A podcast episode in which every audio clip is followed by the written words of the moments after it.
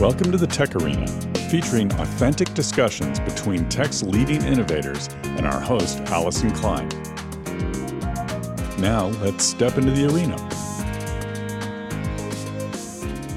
Welcome to the Tech Arena. My name is Allyson Klein, and today I'm delighted to be joined by Matt Hurst, Senior Director of Global as a Service Solutions at Ribbon. Welcome to the program, Matt. Hi, Allyson. It's good to be here. Thanks for having me on. Why don't we just start? Ribbon's new to the tech arena. Why don't we just start with an introduction of the company and what your role as that global as a service solutions director is? Yeah, absolutely. So, Ribbon Communications has been around for a few years now. Now, some of your listeners may not be too familiar with the name Ribbon, but it's a combination of a number of companies that have come together. Some of the, the big names that your listeners may be familiar with are Sonus and Genband. And we provide a range of security, um, software services, appliances for both enterprise and telecom providers.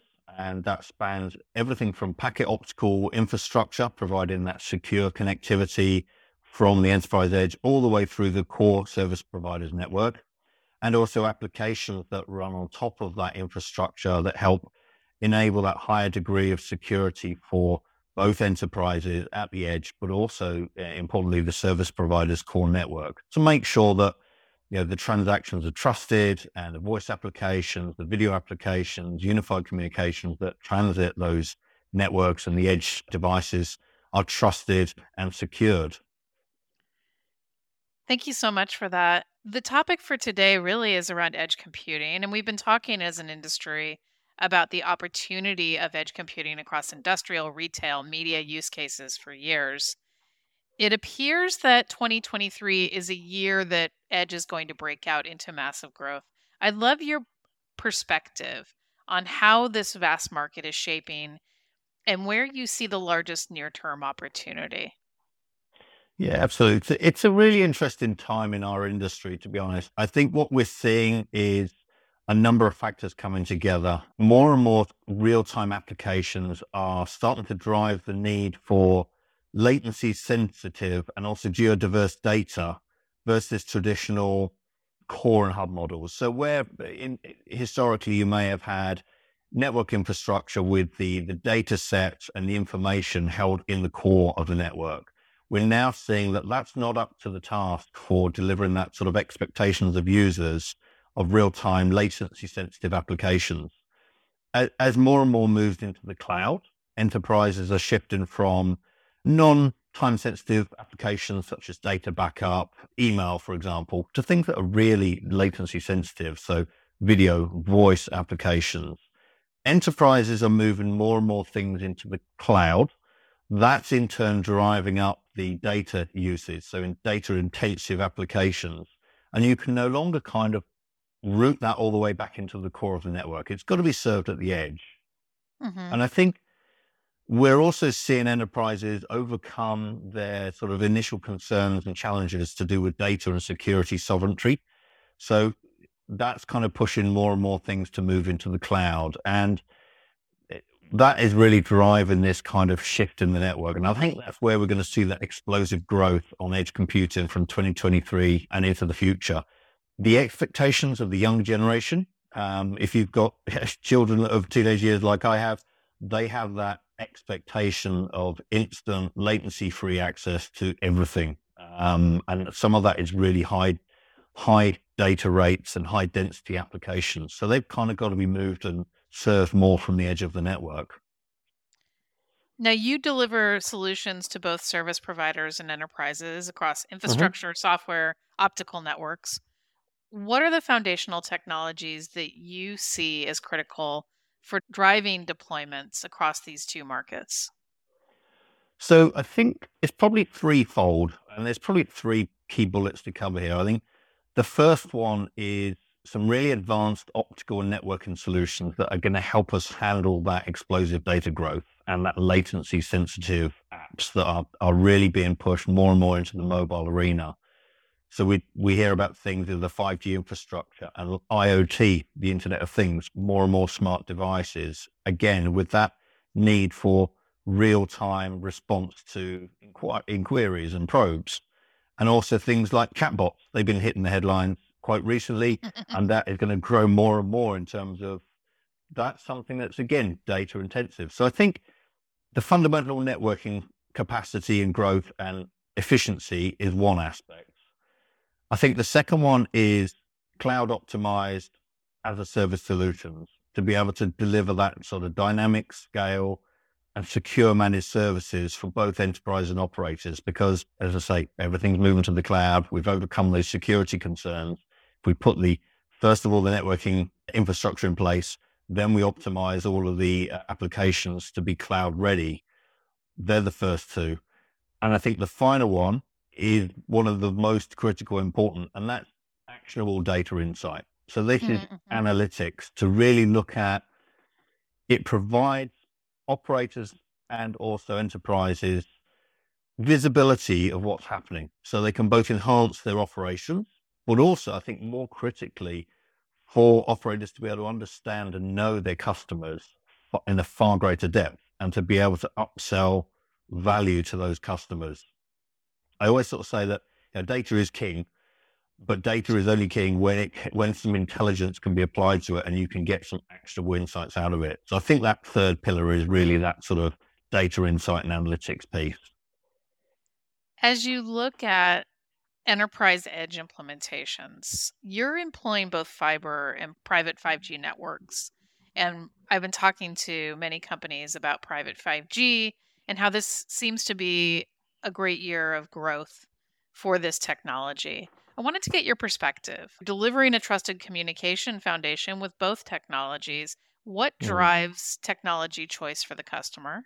And where are we as an industry in delivering private 5G as a reliable alternative in your perspective? So yeah, driving technology choice for customers. I think you know we've we're kind of out the other side of the pandemic. Hopefully, not going to see that again. Mhm. But I think what we experienced through that pandemic period is technology adoption was really driven by the urgent operational needs of, of enterprise and, and customers. There was not a great deal of thought went into the best way to do things. It was the most urgent way and the fastest way to do things. So I think what we're seeing now is a more considered approach to that. And it really is now focused around primarily how uh, operators can enhance customer value. How can they enhance customer experience? It's all around that differentiation amongst all the other players in the market about how we can differentiate from the competition, gain that insight into the customer and what's happening with their customers, what's happening with the network. Operational efficiencies, they obviously play in, but I don't think they're the prime driver. It's really about how the information can be used to enhance the customer experience and differentiate. And I think 5G, private 5G in particular, I think it plays a very important part in helping to deliver those terms that I've described and managing the access and kind of the last mile piece. But it is only a part of the overall sort of architecture. And it'd be interesting to see how it pans out over over the next couple of years, really. So it, looks like an area of complete opportunity, but I know that you've had some successful deployments in this space with customers. Can you provide some glimpses of the early use cases that you've delivered with customers that will shape the future edge growth? Yeah, so we're we're working with a number of uh, global operators, helping to build their new cloud as a service offerings for the enterprise edge and for enterprise collaboration. There's a lot of work going on. There's a lot of interest in this space because I think it's one of the sort of the low hanging fruits for operators around the globe. So we're working with a number of them to help them move into expanding their offers into that new cloud world and those as a service offerings.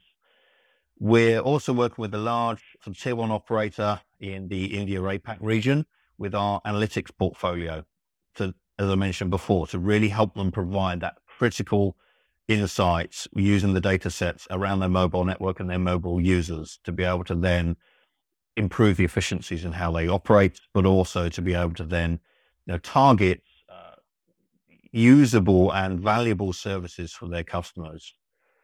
And then finally, we're working with a lot of global enterprises, large global enterprises, and uh, in particular critical infrastructure, so rail, water, gas supplies, uh, for example, on helping them secure their network edge and help them deliver for the next generation solution that that doesn't only increase their data throughputs on optical infrastructure, but it also supports their their move to what's called SASE architectures, which mm-hmm. is secure access service edge architectures, to kind of build on top of what they're offering today to help their customers on ramp into public cloud services in a secure way. You just described use cases from the gamut of industries. It really speaks mm. to the opportunity in this space.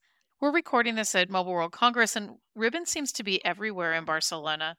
What are you most excited to see at the show from the industry, and what are the top areas for continued edge innovation that the industry must prioritize in 2023? So, I'm particularly excited to sort of see how the 5G use case or the use cases that have been talked about for a few years, how they're starting to mature and how IoT is starting to find its place in the world. Because I think there's, from my experience, there's been a lot of hype around 5G, and I think there's been a lot of confusion around how 5G is going to improve and enhance our, our lives. And I think it's we need to see a little bit how that's maturing, how it's been adopted by operators, and then how IoT fits onto that, because I think the two work very, very closely hand in hand. So I'd like to see how that's shaping up and also what innovations are starting to happen that are going to support that overall shift in enterprises in general, moving from a more traditional on premises model with everyone in an office working day in nine to five, Monday to Friday, to a mobile first world, which is, I think, mm-hmm. where we're at post pandemic.